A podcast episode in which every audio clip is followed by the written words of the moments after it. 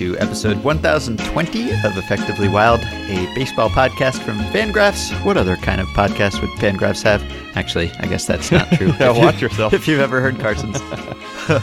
I am Ben Lindbergh of The Ringer, joined by Jeff Sullivan of Fangraphs. Hello, Jeff. Hi, how are you? Doing well. We are doing an email show, and we have lots of good questions in the hopper. I'm excited about this one and to see how many we can get through. But we have a bit of banter before we get to that. First thing, I just saw our guest from last week, Dennis Lin, just tweeted a video of Carter Capps throwing a bullpen session, which is great because we haven't seen Carter Capps in action for a while. But something about his crazy borderline illegal delivery is even more amusing when he's just doing it in a bullpen. I'm watching the video right now. there's, there's no hitter to deceive or anything, so like he's not getting any benefit from the the perceived velocity boost or anything. He's just doing this weird thing while you can see like six other pitchers behind him throwing like a normal human being. He's he's just doing his thing. So nice to know, I guess, that Tommy John surgery didn't rob him of his hop. Yeah, it's just such an innocent little hop, and it he looks almost so bored by it in this. I mean, it's like a video of someone throwing a bullpen, of course, with with so many other Padres pitchers, so it doesn't mean anything. There's zero intensity, but uh, I'm I can't be alone in that I throw. I me and Matthew Corey like to throw when it's sunny out, and you know, you see a delivery like this, and you want to mimic it like a child mm-hmm. would mim- mimic any favorite athlete's mechanics, and it's really hard. It's really hard to do this or to do what Jordan Yeah. Walden does. And clearly, I mean, in order for him to do this in the major leagues, clearly he has it down to a science. But the fact that he can do it every time, identically every time, and throw like two thirds of his pitches for strikes as he's throwing 99 miles per hour, it's I I get that people think it should be illegal. I get that there are people who think that pitch framing shouldn't count for anything, but this exists and it's unbelievable. And I'm so delighted that hopefully, hopefully, we get to see it in the major leagues this year because something was missing last year, and it was this. It was this hop. Same. Yeah. Not that I want anyone else to start doing this. I kind of want only one or two pitchers at a time to be able to do this, or else everyone would have a 50% strikeout rate and then it wouldn't be fun. But when one guy's doing it, then I like it a lot. And I like it even more when he's doing it in a bullpen. Not that there's any reason why he wouldn't do the same thing in practice that he does in a game, but it just looks even more ridiculous when he's doing it in this context. And uh, Walden, Walden's been hurt for a while, right? He's had shoulder Yeah. problems, so he can't really get a job. I think I read it would be easy for me to confirm it. I'm not going to do that. I think he's thrown like 10 innings in the last three years or something. So Mhm. when you have that kind of absence, he's probably done as a, a major league pitcher of any significance. So Capps is Capps is our guy, and uh, Mhm. and he looks like he could close for the Padres. Maybe this makes it easier for a pitcher to get hurt. I don't know, but the whole activity is stupid. You should never do it. So he he burns bright while he burns. Yeah. Do we have anything to say about Brian Flynn, victim of architecture So gravity? Uh, in a sense, this is like the funny spring training injury of the year because for anyone who is uh, not aware, Brian Flynn, this Brian Flynn of the Kansas City Royals, not of the Montreal Canadiens, this Brian Flynn, who is a 26 year old lefty, he fell through the roof of his barn. I did not click through for details because I didn't want details to spoil the story because Yeah. a pitcher getting hurt by falling is funny. Through a roof is funny. The roof of a barn, it's about as funny as you can get. It's kind of like when what Jeremy Affeldt cut his hand open separating hamburgers. I think it was Right. Uh-huh. uh, which incidentally happened to an NHL goaltender not too long ago as well. Frozen hamburger patties need to be better separated by wax paper. But the problem with making fun of Brian Flynn is he didn't go on the disabled list because he strained an oblique sneezing. He went on the disabled list because he has a fracture in his spine. So it's less funny now. I guess it's a funny arrangement of words that unfortunately has cost a player a a shot at making a major league roster on opening day. Brian Flynn is not someone who's going to be like a shoe in for the roster, I think, every year. So, Mhm. on a, a personal level for Brian Flynn, this sucks. From the perspective of someone who's never going to meet Brian Flynn, uh, I will laugh. I think in private, uh, and you know he's he's been treated, so he'll he'll be okay. Uh, and he'll always be the guy who fell through the roof of a barn. right. And we don't know that a trampoline wasn't involved because how did he get on the roof? That's right. How powerful of a trampoline. Th- Thankfully, so far, Felix Hernandez has been okay, but you never know. I think it's worth suspecting whenever you have a pitcher go on the disabled list or any player go on the disabled list under somewhat mysterious conditions. It's the details that aren't in the story that you have to wonder about. There, Mhm. there could be trampolines anywhere. They're pernicious. Yeah, I did click through, and Ned Yost said he was working on the roof of the barn, but that was the only detail he offered, which was what I assumed that he wasn't just up there for fun. But Yeah, what a six, seven, two hundred fifty pound man on the roof of a barn. I guess barns are not built for having large people on them. So yeah, I, I'm sure this was not a publicity stunt because it would have been a very painful one. But if it had been, it worked well because honestly, I couldn't have told you a thing about Brian Flynn a few days ago. Even though he threw 55 innings last year with a 2.6 ERA, what reliever didn't do that, basically, at this point? So this makes him stand out from the pack for sure. I feel like this could call for one of those the more you know, like NBC PSAs. Like, Yeah. oh, you working on the roof of your barn? Got to take care. Got to harness up. Watch where you step. Could, you could suffer a stable lumbar vertical fra- vertebral fracture, not vertical. It might be horizontal. Do we have anything else? Yeah, one last bit of banter from me anyway. You made an important observation the other day, which I- is I that did. the Reds 40 man roster page on their website Yes. has, I think it was 16 players listed with weights that were not divisible by five. And this is extremely rare in this day and age. There was a time in baseball history when listed weights were actually accurate or accurate at the time that they were recorded. And you'd see players who were 147 pounds and 163 pounds. And that has really gone away. That is all but extinct. And we actually have a, a listener who looked into this last mm-hmm. year, I think it was, because Sam and I were talking about Ken Phelps, and his baseball reference page lists him as 209 pounds, which is just extremely rare. And we wondered about it. And this listener looked into it and he looked into the Lahman database and he found that almost no one, I think the, the listener's name was Jan L uh, or Jan L. He found that there hadn't been a, a player at all recently with this sort of non divisible by five weight. So you notice that the Reds had a bunch of them suddenly. And I apologize to our audience for talking about the Reds in two consecutive episodes. This is not a Reds preview episode, even. But I had to find out what was going on here. So I emailed the Reds PR people, specifically Rob Butcher, who is the vice president of media relations for the Cincinnati Reds and probably has more important things to do with his time. Well, why would he dignify this, this with question. response? Well, he didn't dignify it with a long response. so he uh, he sent me about six words in response, sentence fragment. I asked him essentially why the Reds seem to differ from every other team in this respect, and his response: because we use players' actual weights. Oh, wow.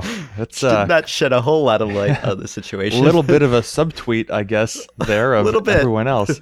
I was wondering Perhaps. if the I was wondering if we could see sort of a rebound with everything. This is a general, I guess, thing to say, but with everything getting more scientific and accurate, I wonder if we're going to. I mean, what's why not just list the actual weights? They're getting all the actual measurements when pitchers and catchers and everyone report to spring training. Anyway, Mm-hmm. why not just list that? What was the reason for not yeah. doing it. And I, don't wonder know. if the Reds are just going to be. I didn't check to see if it was a bunch of the people who had just reported early for the Reds because I don't think any everyone is in spring training yet. Maybe they are. Uh, Mhm. I haven't paid attention to spring training because I don't care.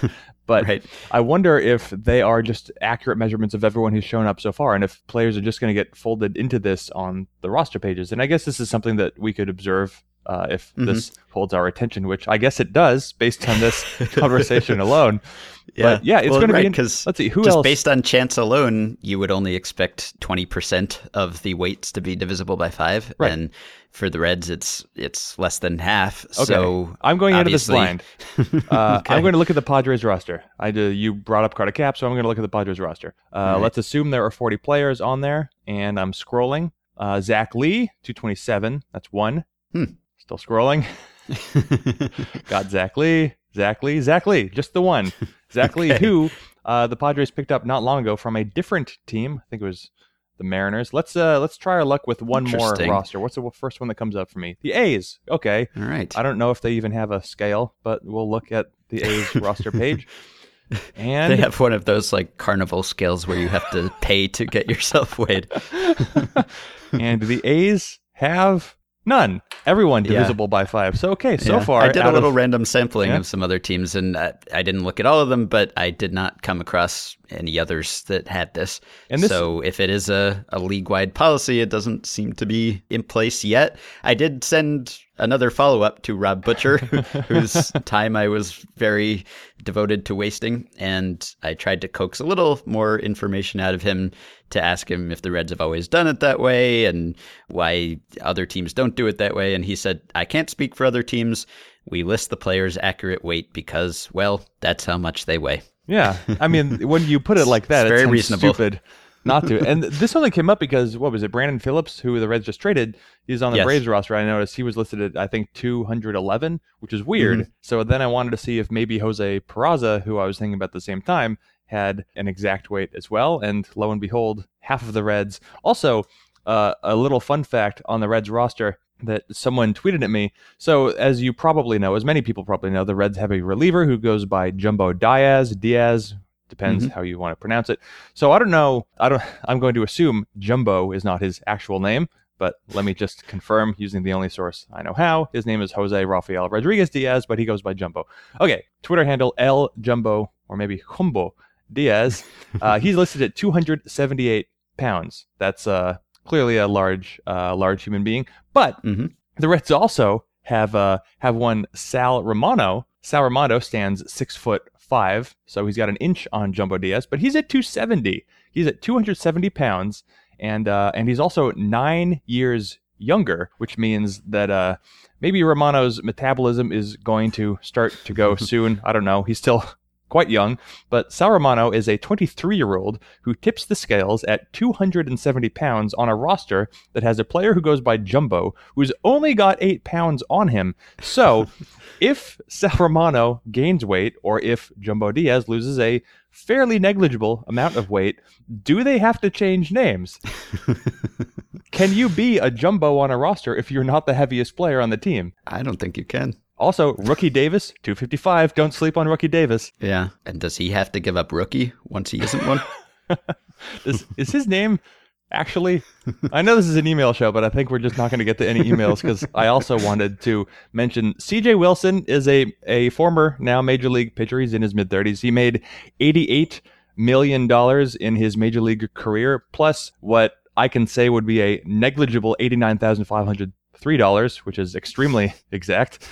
uh, negligible to him would not be negligible to me or my landlord. But CJ Wilson, $88 million made in his career. So he's probably held on to, I don't know, 50% of that, 60% of that, whatever athletes get. It's not weird to me that CJ Wilson retired. It's not weird to me that he retired to go full time into car racing and sales. What's weird to me is that he's chosen to do that in Fresno, California. I don't I don't want to come I don't want this to be like an anti-Fresno propaganda podcast, but I mean of all the places of all the places to settle in California, I could think of maybe 3 that I would want to inhabit less. And I've been over I've been throughout California. I used to live in California. Fresno is not the worst city in California. Maybe it's getting better. Lots of places are getting better. I'm sure CJ Wilson bringing that much money into Fresno, that's not bad for the community. It just, I think it says something about him. I'm not going to speculate. It says something about him that that is where he decided to to settle. He is a, He uh, wants a challenge. I guess. uh, I mean, it's better now that I think the drought conditions are being released. We should do emails. We should get the emails before we do this for too long because we've already talked for almost 20 minutes. It's better than Bakersfield. All right. And. Modesto.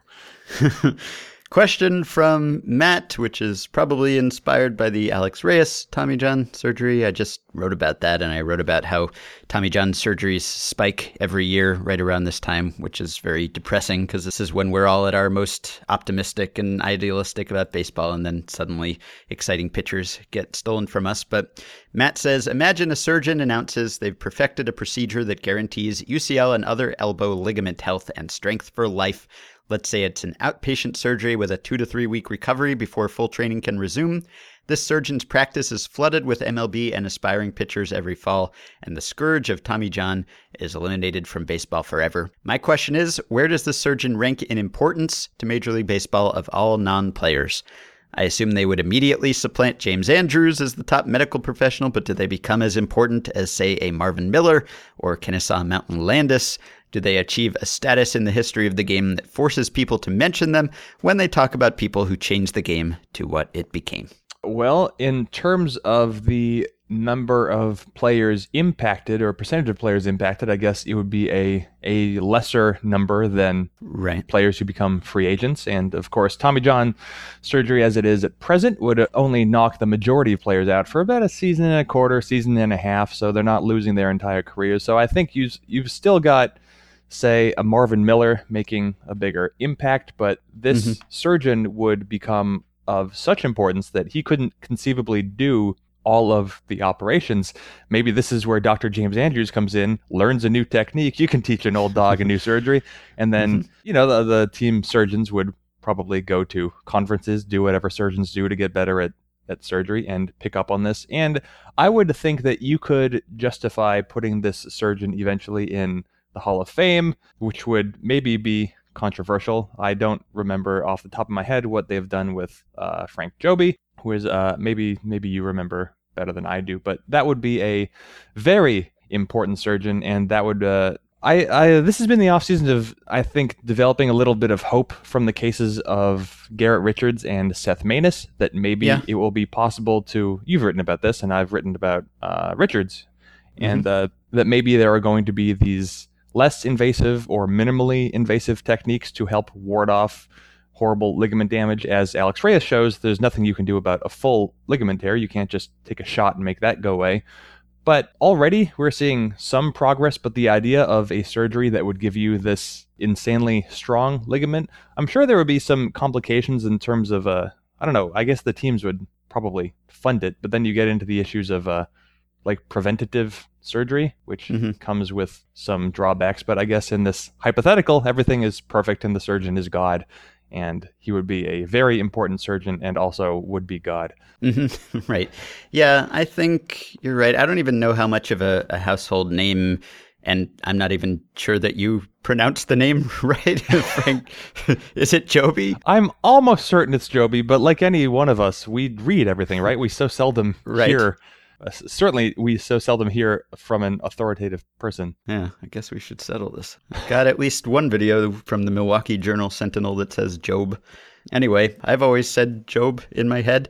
We're not even sure for 100%, which speaks to the fact that he is probably not a, a, household name, even among, I don't know, like, does the casual fan know his name? Oh, certainly. No, there's no way. No, right? I mean, maybe that's because the surgery that he invented kind of got co opted name wise by a better known pitcher. So that may be working against his name recognition there. But I think it affects too few pitchers, probably, to, as you were saying, rise to the level of Marvin Miller, for instance. This would be a, a famous person for sure. And if you had some kind of medical wing, then you would definitely put the person in. But I don't think it would rise any higher than that notoriety wise unless you could apply the same technique to other injuries and it would be more of an across the board preventative thing more so than just this specific injury which seems like an epidemic but still affects a minority of pitchers. And when it does affect them the majority of them come back and are still effective. So i think this would probably be like removing the need for Tommy John surgery would be a, a smaller step probably than creating Tommy John surgery. Right. I would think. So in that sense, he would probably deserve to be slightly less well known than Frank Jobe. And I guess the reality is that if you if you perfected the surgery and you did it all the time, it wouldn't take very long before people just kind of forgot about Tommy John surgery and ligament tears and they would forget what it was like to have a pitcher out for 12 to 18 months Uh, so you would lose your appreciation of it real fast. Now, granted, maybe some pitchers would decide, oh, I'm not going to have the surgery, and then they would get hurt, you know, because you would still maybe have injuries at lower levels where your high school isn't going to fund you getting surgery. Your parents probably aren't going to pay for it. Your college isn't going to fund you to get the surgery. So this would be something that would happen maybe when you're in a, a professional organization. So you'd still have young people getting hurt and getting the other, the bigger surgery, but Mm-hmm. uh, most people aren't paying attention to what happens to younger players, which, granted, is one of the problems with younger players right now. But Major League Baseball fans would kind of forget uh, what it's like to experience the loss of an Alex Reyes, and so at some point you would just start taking the surgeon for granted. Yeah. All right. Next question is from Michael, and it's a response to an email we answered, I think, in the first email show we did together. He says, enjoyed the discussion about how long Barry Bonds could have kept it up if he hadn't been blackballed or if he'd been able to get a job in baseball. I think an even better one is Randy Johnson. Specifically, if Randy Johnson wanted nothing more than to pitch in the majors for as long as possible, how long could he have gone? My theory is that with his height increasing his effective velocity and the existence of a loogie role, he could have gone until his mid 50s at least. Wouldn't a 55 year old big unit be better than a 46 year old Jesse Orosco? What say you? Well, let's see. Randy Johnson right now is 53 and five months. In his last year, that's 2009. That's less long ago than I thought. He was a starter in 2009. As a starter, he was throwing about 90 miles per hour. I think, I could be wrong, but I think he was starting to have some shoulder issues Yes. toward the end of his career. Mhm. Okay, so let's say he even takes a year off, rehabs, does whatever. Uh, super tall. He uh, he was six foot ten, as I think people recall. and so he's throwing 90 as a starter when he would have been what is that like 46 45 46 Yeah, Throwing he had 90.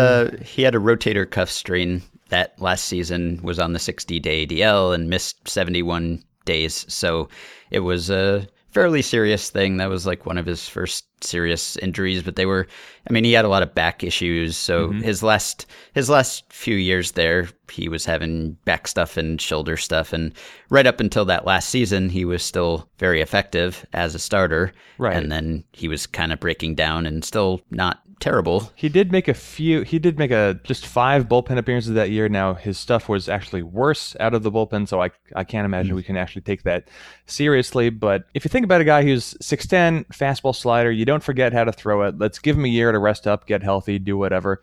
And then he adapts to a bullpen role. That would take him some time but I would love to see the uh, the perceived velocity on a Randy Johnson fastball. It's one of the things we've missed out on. Now, granted, maybe he actually didn't get great extension, but that's hard to believe. I, I think he would have made it at least until 50. I don't think he'd mm-hmm. still be pitching now. I mean, we're talking like eight years after the end of his major league career. I don't think that a loogie can survive forever. I also Yeah. don't know if there would be room for like an old, terrible Mike Myers or Jesse Orosco in the majors now. I think teams are kind of more focused on pitchers who can pitch to both sides. But on the other hand, I think the Mariners gave Marc Rzepczynski a multi-year contract, and he's bad. So there's still room. Like Mhm. Randy could at least he would go out his last year. I think he would get a minor league contract, spring training invite. Then he wouldn't end up with a job. But I think he'd have a few years where he would do that and he would get a job.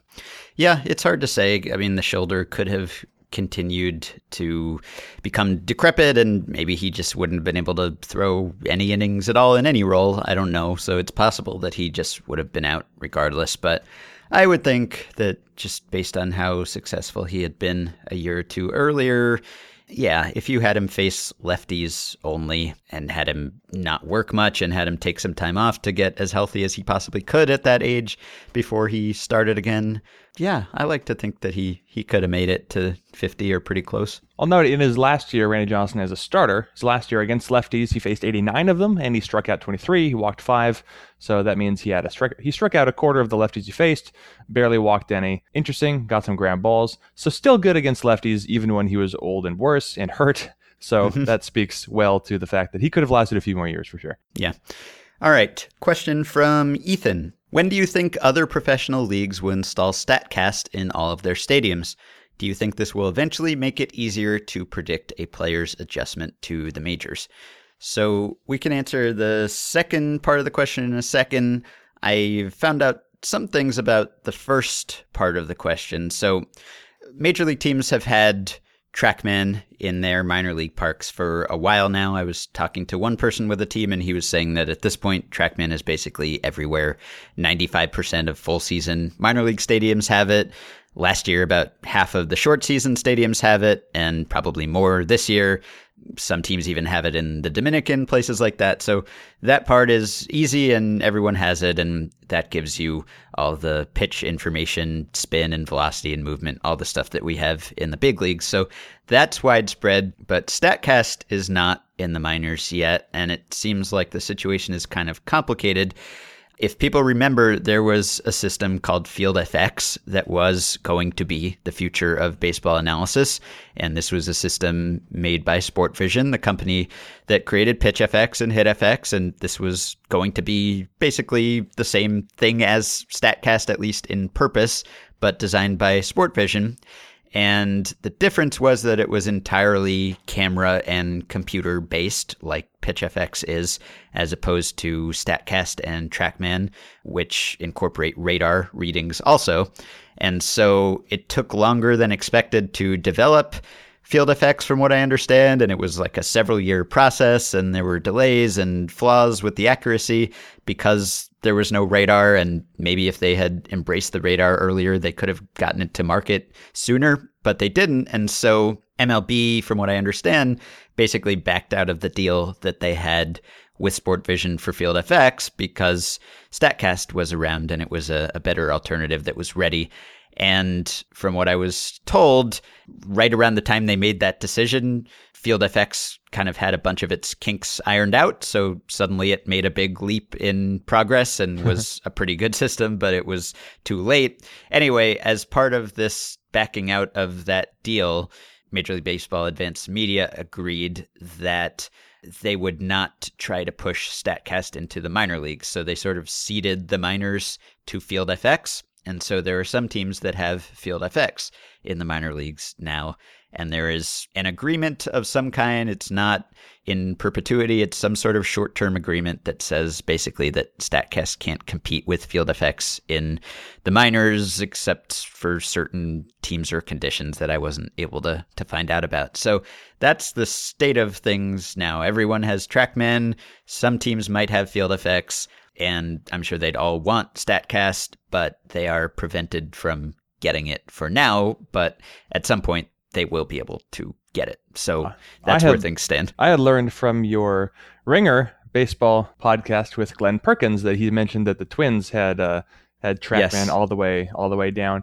And I guess I'm a little unclear on what the difference is between TrackMan and StatCast because StatCast is built upon TrackMan radar yeah. and cameras, but I guess there's further right. interpretation necessary. Yeah, this might be wonkier than some people care about, but StatCast is like a fusion of two different systems and companies. So there's TrackMan and then there's ChyronHego, which is the hmm. other company, and that's like the other part of the system. So both of the Field FX and StatCast have like different camera placements and different number of cameras and camera height and all of that. But the thing that sets StatCast apart is the radar, and that's the the TrackMan component, and then the ChyronHego is I think the camera component. So it's a a fusion of two companies and systems, and that's what enables StatCast to record the player positioning and the flight of the ball all the way through the air, whereas TrackMan doesn't get all of the same stuff if you only use it in isolation. So you'd be losing, you'd be missing a lot of the defensive stuff in the minors, yes. but you're still getting all the pitch stuff. And you're still getting base all running the, and yeah, yeah, right. But that's the stuff that we know the least about how to use right now. Anyway, at least in the the public spheres. Obviously, the teams sure. have the stuff that they can do, but you're still getting all the pitch information. You're still getting all the hitter information, and of course, what we've seen the most use with is exit velocities and and launch angles and and whatnot. Mm-hmm. And I, I, guess when we talk about the differences between public knowledge and uh, private knowledge in at the major league level, we have I don't know like 98% of what the big league teams do, but the real difference might be down in the minors because we get nothing. All all we get are the regular statistics mm-hmm. and sometimes at least in the upper levels we get like swing rates and contact rates and stuff but we don't have any sort of meaningful like PitchFX or i guess now it's trackman data for for mm-hmm. minor leaguers unless they show up in like the futures game or they pitch in in spring right. training. So we have we have nothing on that, which is an analytical void, I guess, for us from the outside. In theory, that should make teams better at evaluating players for all the reasons that we have seen with major league players and trying to predict who needs to do what and who can make breakouts. So it will be interesting, I guess, to take a look at when we have more information whether bust rates start going down or whether mm-hmm. player development gets better now that teams have all of this information. But that will be uh, a project I would be delighted to leave to somebody else to do.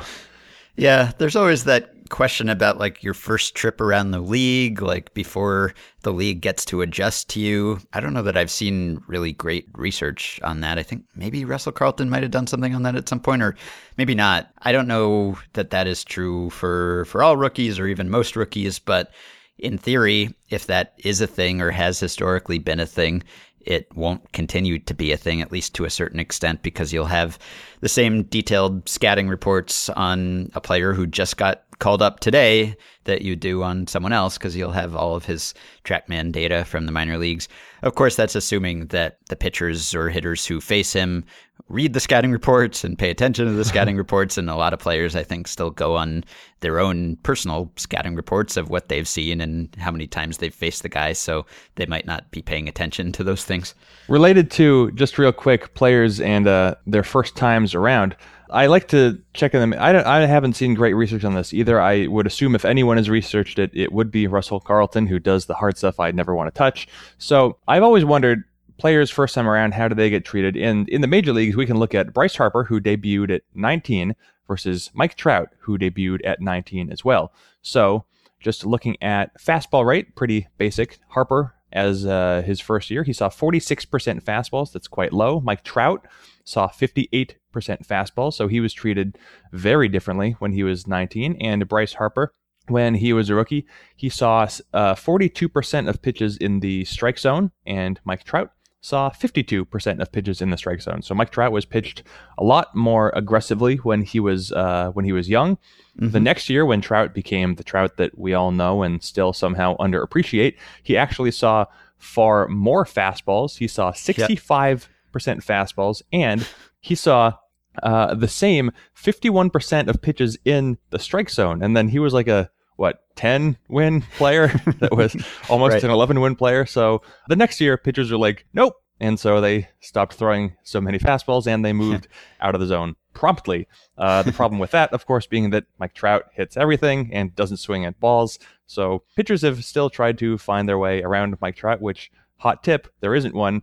But Bryce Harper has continued to see not very many pitches in the zone, although his fastball rate, interestingly, has gotten higher every single year. Such that, let's see, let's see, off the top of my head. Well, this isn't off the top of my head. So last year, Trout saw 58% fastballs and Harper saw 56. The the gaps between them are narrowing. They appear to have gotten smaller basically every year.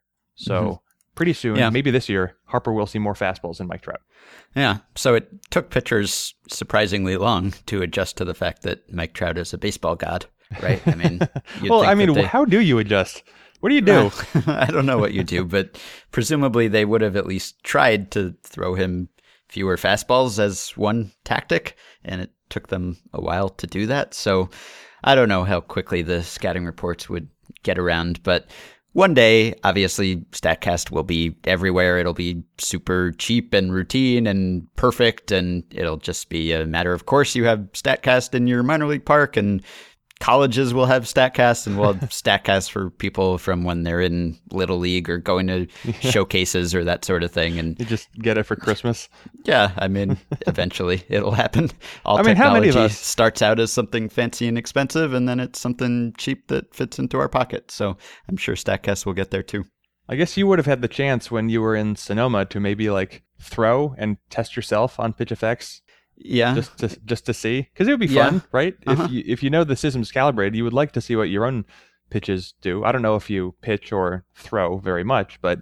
I think it would be a it would be a great time. I would love to have the opportunity to pitch just to look at my own data. Yeah, I think Sam and I did that just to make sure it was registering pitches. Neither of us is like a practiced pitcher or particularly good at pitching, but we threw baseballs and they were tracked, which was cool. so, all right, stat segment. Sure. So I don't. Well, whatever. We don't need to go over the fact that we don't have a name for it. So, uh, for no reason uh, but desperation, last week I started thinking about not just stolen bases, but high leverage stolen bases. I think this came out of the fact that I continued to be surprised that the Baltimore Orioles stole just 19 bases all season, and they also hit three triples all season. So, for those of you who are familiar with Bill James's speed score, the Orioles rated as I think uh, I didn't make a note of this, but I think the second slowest team of all time by uh, by that measure. But this isn't about the Orioles. This is about high leverage stolen bases. So for anyone who's unfamiliar, high leverage refers to basically the most important situations in a baseball game. It's when there is the most to gain or to lose by win probability, etc., etc. So last year, Jonathan Villar led the majors with 62 stolen bases. Six of those came in high leverage situations. I don't know if that seems good or bad. It's basically what you'd expect. Billy Hamilton, 58 stolen bases, six in high leverage spots. For a low example, Odubel Herrera or Mookie Betts, they stole about 25, 26 bases, only one in high leverage situations. Hernan Perez, 34 steals, one in a high leverage spot. But what got my attention was the other side of things where two players last year, two players in all of baseball had double digit stolen bases in high leverage spots. Can you guess those two players? I was gonna guess it was like Paul Goldschmidt. Uh, just, no, he had he did have five. sneaky like that. He did have five steals in high leverage situations, but I think the Diamondbacks maybe only had five high leverage situations. so two yeah. players. Hmm. I'll I'll give you a hint for one. Uh, he doesn't hit ever. um, Eduardo Nunez? Uh, no, he does. Oh, when I, when I say when I say he doesn't hit ever, I mean he doesn't even get the chance. Oh, he doesn't get the chance. Lenny Harris? Uh, last last year. Who doesn't hit ever? Oh, uh, oh, Terrance Gore. Right. Okay. So yeah. Terrance Gore last year he stole 11 bases. Uh, and 10 of them came in high leverage spots with the Royals. So that was second best in the majors, Terrance Gore. Uh, he batted zero times in high leverage spots, but he scored five times because he stole 10 bases and he got caught two times. But Rajai Davis, uh, he mm. had 14, 14 high leverage steals and he was caught not once. So huh. Rajai Davis led the majors with 14 high leverage steals. No one else had more than 10. That uh, made me a little curious about Rajai Davis and other players to do stuff like this. So at Fangraphs, we have these splits going back to 2002. So that covers a decent 15 years of Major League Baseball.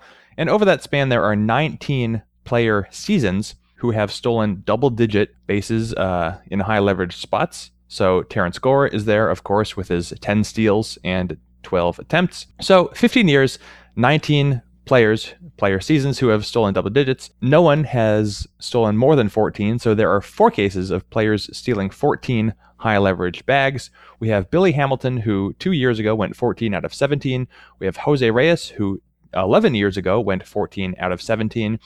But Rajai Davis shows up again. So Rajai Davis last year went 14 out of 14 in high leverage spots. In 2013, Rajai Davis went 14 out of 14 in high leverage spots. And five years ago, in 2012, Rajai Davis went 13 out of 13 in high hmm. leverage spots. So, of the players who have stolen double digit important bases and not been caught, we have. Uh, just reading up the list, we have Tony Campana, not a surprise. Darin Mastroianni, who that's the first time I've said his name out loud and probably will be the last. We have Jimmy Rollins from five years ago. And then topping the list, we have Rajai Davis, Rajai Davis, and Rajai Davis. Hmm. So I don't know what this means about Rajai Davis for his career because uh, if I look over his entire career, he hasn't been an exceptional base stealer by rate or in these spots. But at least over the past five years, I guess, Davis is looking at 48 successful high leverage stolen bases, almost 10 a year, and he's been caught just four times. And actually, that overlooks that in 2011, he went six out of six.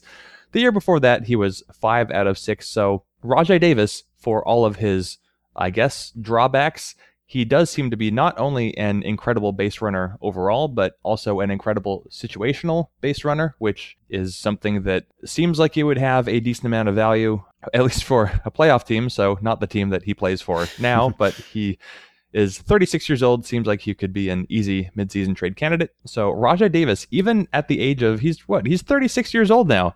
uh, and still, he's up to 365 career stolen bases, which is a lot. He has shown no sign of slowing down, or maybe if he has shown signs of slowing down, he's shown no signs of getting stupid on the bases. He's been a tremendous base stealer. The last, well, for his career, he's added more than three wins of value just by running uh, stealing bases alone. Throw in the fact that he doesn't hit into double plays and he runs the bases well when he's not stealing. Fantastic base runner, and so Rajai Davis would be at least one example of a player who is his entire game is based around speed, but he has not had uh, one of those early declines. I don't know when people talk about player types and how they decline. I'm not really sure where the consensus is. I think a player like Rajai Davis is said to either have a graceful decline because he's so athletic, or he'll decline really fast because his right. game is based around his speed. And what it seems to me is that people mean we don't know what's going to happen to a player like Rajai Davis because mm-hmm. we've you've heard both arguments, right? And they're yes. in direct contrast with one another. yep. I remember hearing the same about Chone Figgins, which, whoops, that was a mistake. But I remember when the Mariners signed him, he seemed like he's a great runner, contact guy, great defender. He should age gracefully. And what actually happened was that he's not literally dead, but he performed as if he were a dead baseball player who was in the lineup every day. So I think people, one of the early sabermetric ideas that people got maybe a little too comfortable with was the idea of how players decline. And it turns out, no, we really don't know how they decline, certainly not by player type. And uh, I think it was Russell who not too long ago wrote an essay about what was it, n equals one, I mm-hmm. think was the name of his his article. That yes. every player is different. Uh, I'm going to write something about Felix Hernandez soon for Fangraphs because he uh, he had an off-season workout regimen uh, for let's say maybe the first time in his career. I don't want to cast aspersions on Felix Hernandez, but yeah, he's never had to work that hard before. But his uh, his trainer said that the idea of working so much on his lower body is that he wants to get the fastball back up to uh, 93, 94 miles per hour, mm, which nice. would be interesting uh, he mm-hmm. hasn't averaged 93 or above since 2011. Felix Hernandez now is coming up on 31 years old. It would be easy to be dismissive and say, well, Felix, that's too bad, but it looks like you were declining. This is just how you are going to decline, and pitchers don't get better when they are your age. But right. we can't really know that because just because the population gets worse doesn't mean that Felix is guaranteed to do that. We've seen Justin Verlander has gone yes. from averaging 92 miles per hour a couple years ago to 93 and a half last year. So there are clear signs of players who can bounce back, and Verlander is even older than Felix is. So there's reason for hope. And I think when we are talking about players declining or not declining, we just don't know. And I would imagine that aging curves are changing by the year at this point, mm-hmm. anyway. Yeah, good point. All right, interesting. Now I know something about Rajai Davis that yeah. I didn't know before. I appreciate him more than I did before. All right, question from two people, Ben and Eric, who asked virtually the same question. In the Cubs preview episode, Sahadev alluded to the conventional wisdom that defense is slump proof. I'm just wondering to what degree we have evidence for this. It seems like StatCast might be helpful in trying to figure out if players go through defensive slumps. What do we know about this? And I think that's true. This is another case where StatCast can help, but hasn't helped yet. So I'm just going to speculate. I think probably the things that are more prone to slumps, well, the less something is out of a hitter's control or out of a player's control, the more prone it is to what we view as slumps, I would think. The more factors are in play, like a hitter slump might just be because he is mechanically screwed up, and that's just something that is a problem with him only. But it could also be that he's been facing really good pitchers lately who've been making really good pitches, or he's been facing really good defensive teams, or he's had some bad batted ball luck. And, you know, you can strip some of that out with StatCast too. But a lot of what might have looked like a slump might have just been things bunching up in ways that were hard to quantify before. And if you look at something like Russell Carleton does his research about things stabilizing or becoming reliable, and basically the, the lesson is just that if it's something that is very directly under a player's control, like if it's swing rate or something, well, a player can always decide whether to swing or not. That is just a decision that he can make when he's standing at the plate. And if he's wired a certain way to swing a lot or not swing a lot, he's probably just going to do his usual amount of swinging in any small sample. And so defense, I think, would theoretically fall somewhere in the middle there, in that you must slump in that sometimes you have a nagging injury or you're tired or you're sick or whatever, and you're not going to get as good a jump. You're not going to be as fast that day. But for the most part, players are roughly in the same sort of shape throughout a season, I would think. And they don't get hugely slower over the course of a single season. So I wouldn't expect the raw skills to vary that much. And the opportunities vary a lot. And that's something that StatCast has already shown that it's really a pretty small number of plays in a season that differentiates a good fielder from a bad fielder. And the opportunities to distinguish yourself in that way can vary from season to season, and you just might not get challenged that much in a single season, or you might get challenged a lot in a single season. And so you might appear to slump just because you had fewer balls in a zone that would make you look good when you caught them, that kind of thing. And so something like DRS or UZR would penalize you perhaps for that, or you'd have fewer opportunities to stand out from the pack. So I think there's probably something to that, and there's probably something to the fact that not everyone is equally well positioned to get good jumps and run really fast every single day throughout a season. That stuff will fluctuate just like anything will fluctuate, but I would think it would be more stable than hitting for example, where there are just all of these variables that are only partially or not at all in the player's control. Yeah, I I basically agree. So I'm going to say what you said with different words. I think that it comes down to first of all, you have to dis, uh, define what a slump is, whether it's a hitter actually underperforming or are you slumping if you hit five straight balls right at the third baseman because you went over? I don't know. That would classically be a slump, but I think that doesn't reflect a hitter slumping. So if you have a hitter who's slumping because he's, like you said, kind of sick, well, that's going to affect the way that you defend. If he's slumping because his attention is elsewhere, maybe he has some family crisis or he just is having an, a professional crisis and he mm-hmm. is thinking about other things he could be doing with his life, well, then you're also going to be of a wayward mind in the outfield or the infield. So you would be getting worse jumps or whatnot if you are slumping because you are hurt well that's going to affect you in the in the field as well but i think that there's not really such a thing on any complicated level is like defensive mechanics you know you're basically running and you're catching and you're throwing so mm-hmm. of course there are some mechanics but it's nothing like hitting it's nothing so intricate as hitting mechanics so i think you don't lose sometimes hitters will kind of lose their swings and i don't think you're going to see that in the field. Like you said, there's a lot of it is going to come down to opportunities or positioning as well. So you might just end up with like a few too many balls that are just out of your reach, but they look like they're catchable. So to some people, it might seem like you're slumping, or to UZR, it might seem like you're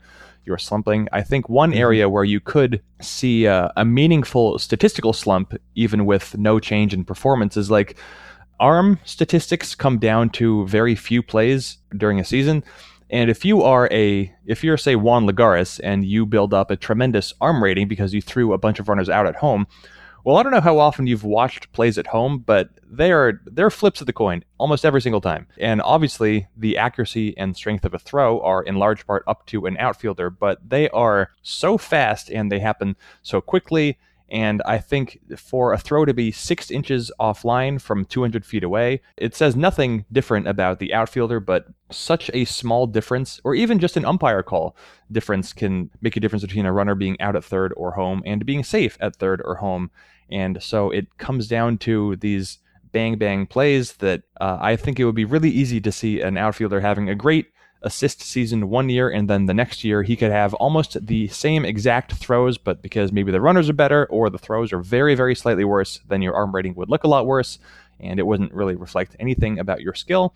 So, mm-hmm. granted, that would be a statistical slump and not a performance slump, but it's something I think about whenever I look at crazy arm ratings because usually they involve base runners doing things they shouldn't or throws essentially getting lucky, for lack of a better word.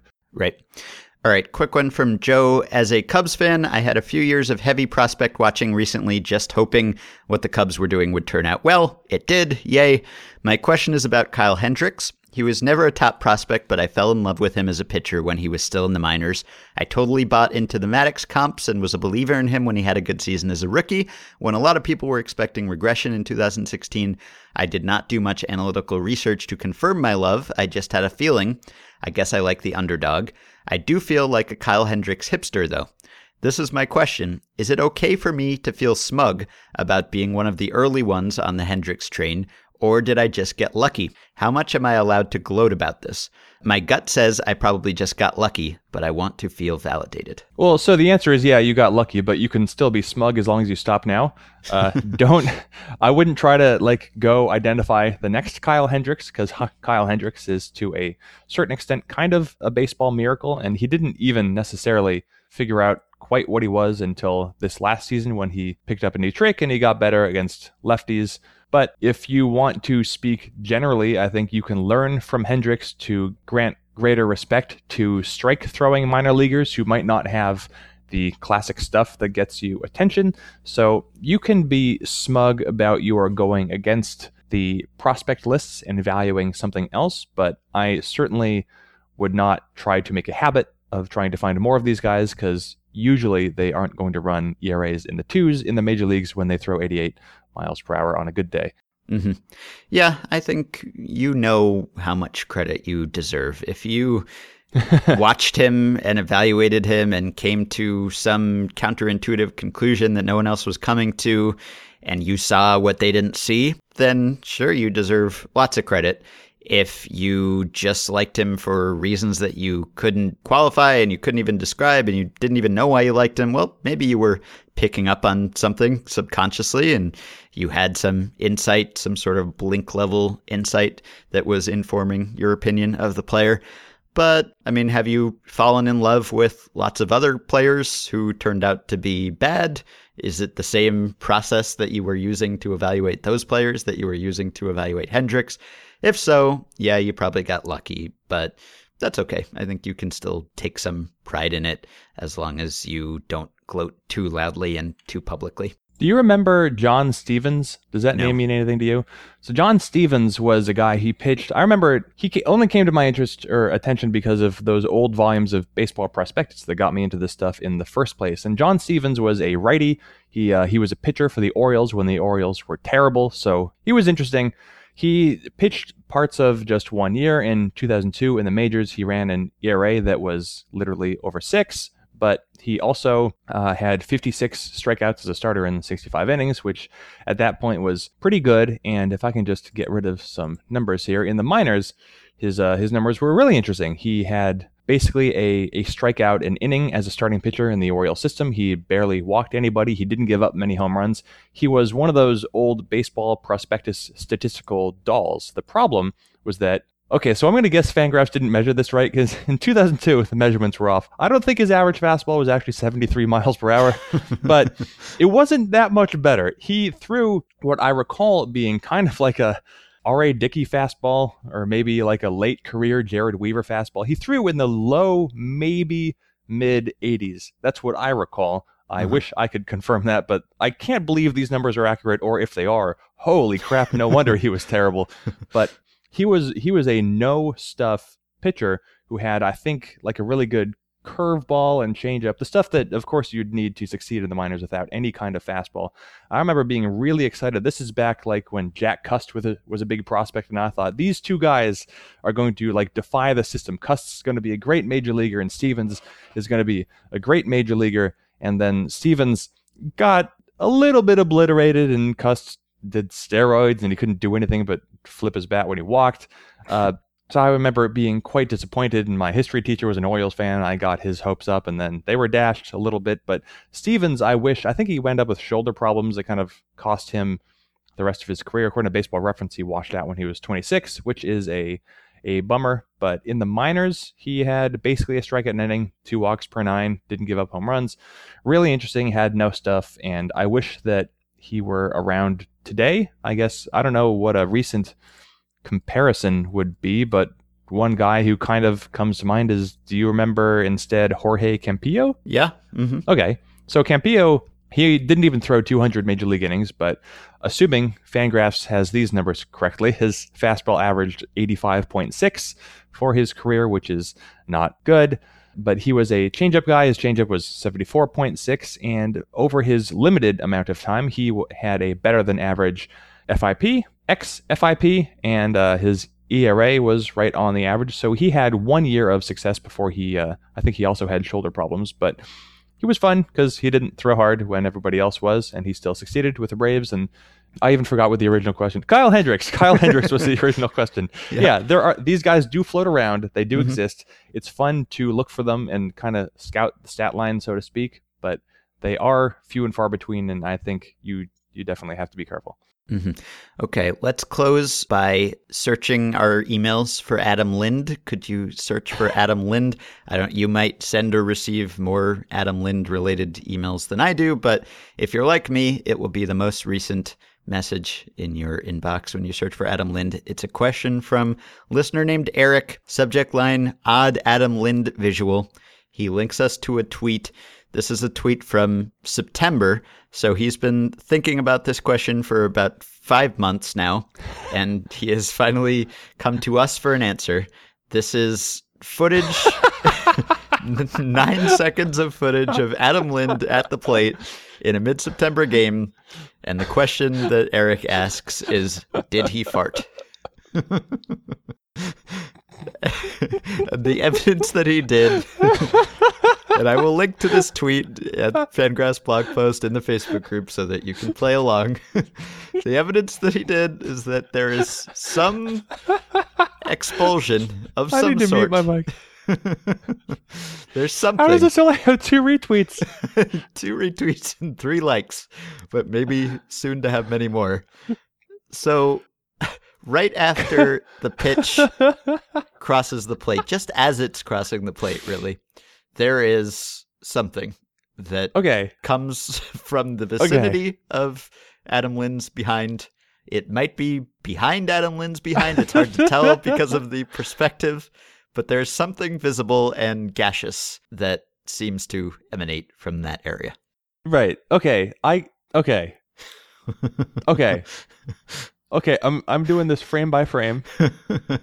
I there's nothing. It's it's before the ball gets the mitt. Okay. There's nothing yeah. else. There's no other sort of movement or dust in the scene. Nothing right. coming from anywhere. There's uh, like a glare. This is clearly recorded from a television, but yes. it doesn't seem like it's an artifact of the camera work. It definitely looks like it's like a chalk fart.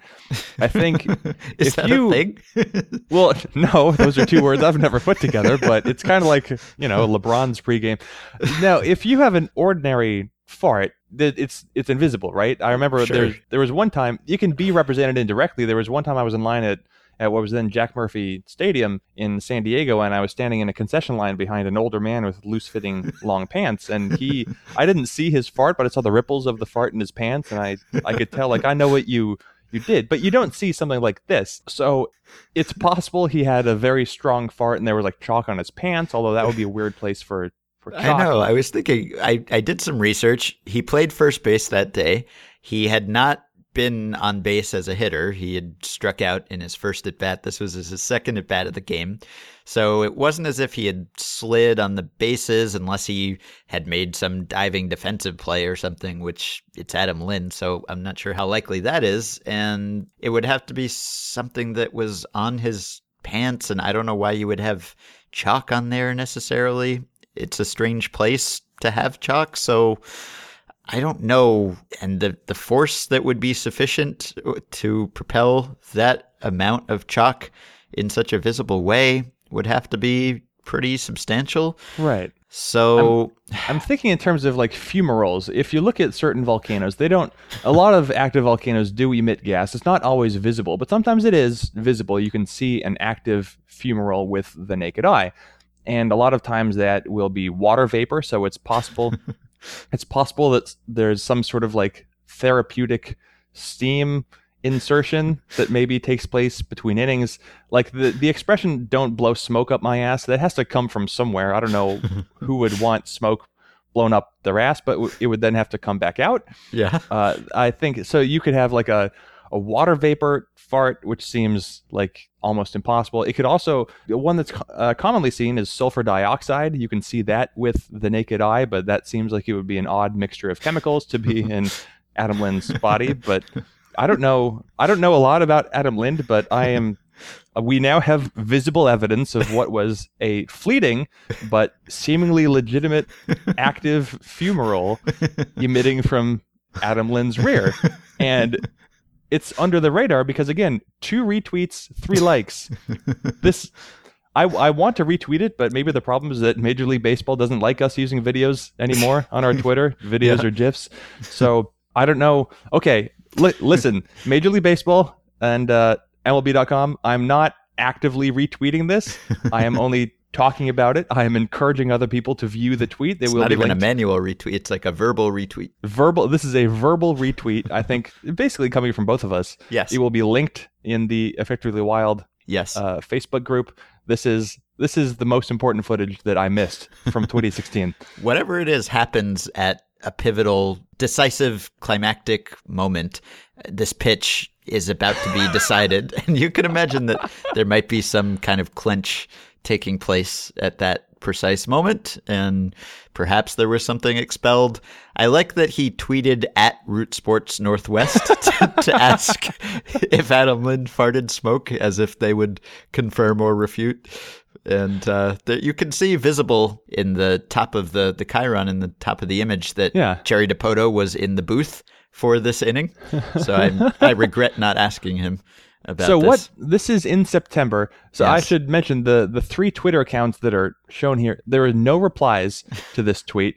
Uh, it was retweeted or liked by someone with 27 followers, someone with four, and someone with seven. And yeah. the person who tweeted this has 29 followers. So this basically doesn't exist as far as Twitter is concerned. Looking at things, so this is the first pitch of an at bat. It looks like it's Tony Sipp. Is that right? Yeah, I think on the so. mound, lefty for the Astros. So first pitch, maybe it's a maybe it's a fear fart.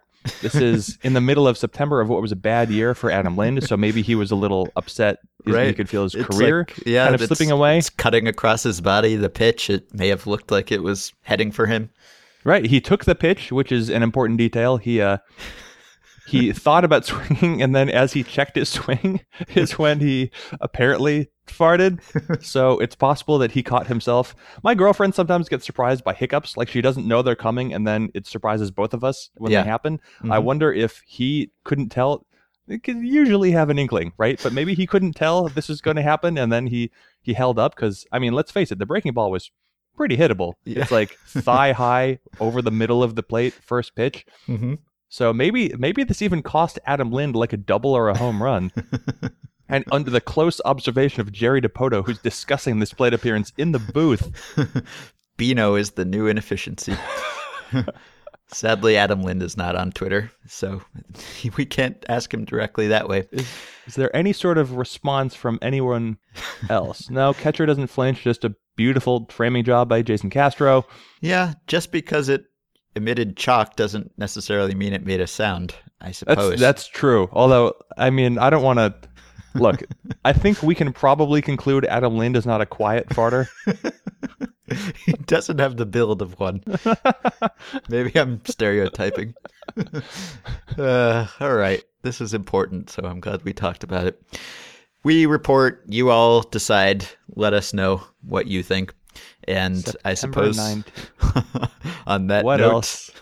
hold on, hold on. Oh, you've got more? No, I don't know. I don't know. We're doing this live. September 19th, what did Adam Lind do in that game? Yeah, he had he had struck out once. He had yep. played first. I don't know if he had made a, a, play. Oh, this wasn't September 19th.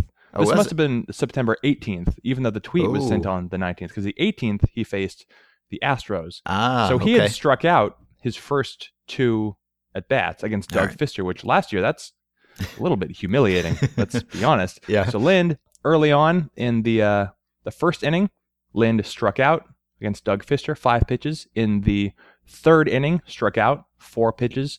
Doug Fister. Fifth inning, oh, okay. What does he do against Tony Sipp? He singles. What is what does he Oh. single on? A line drive? The very next pitch. Somebody was feeling relieved by the circumstances. It's possible he had some sort of gastrointestinal distress through the first four and a half innings of this game, finally relieved on live television. Very next pitch. It's a line drive single up the middle. What does Adam Lind do for the rest of the season from that point on? Adam Lind, if I can just get this. No, that's not. This is less dramatic than I wanted it to be. But Adam Lind, over the rest of the year, including that at bat, he goes 13 for 42, which works out to a 310 batting average. Wow.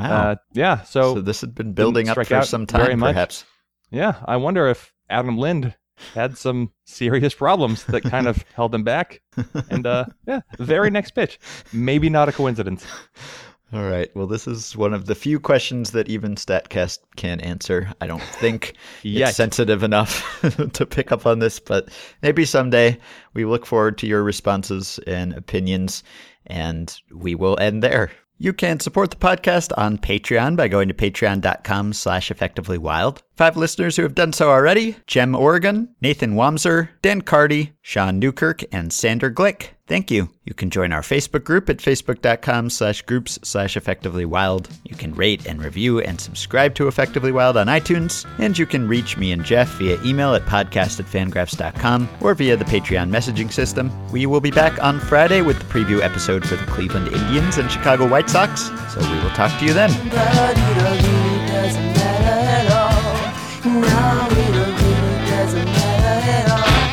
Life's a guide.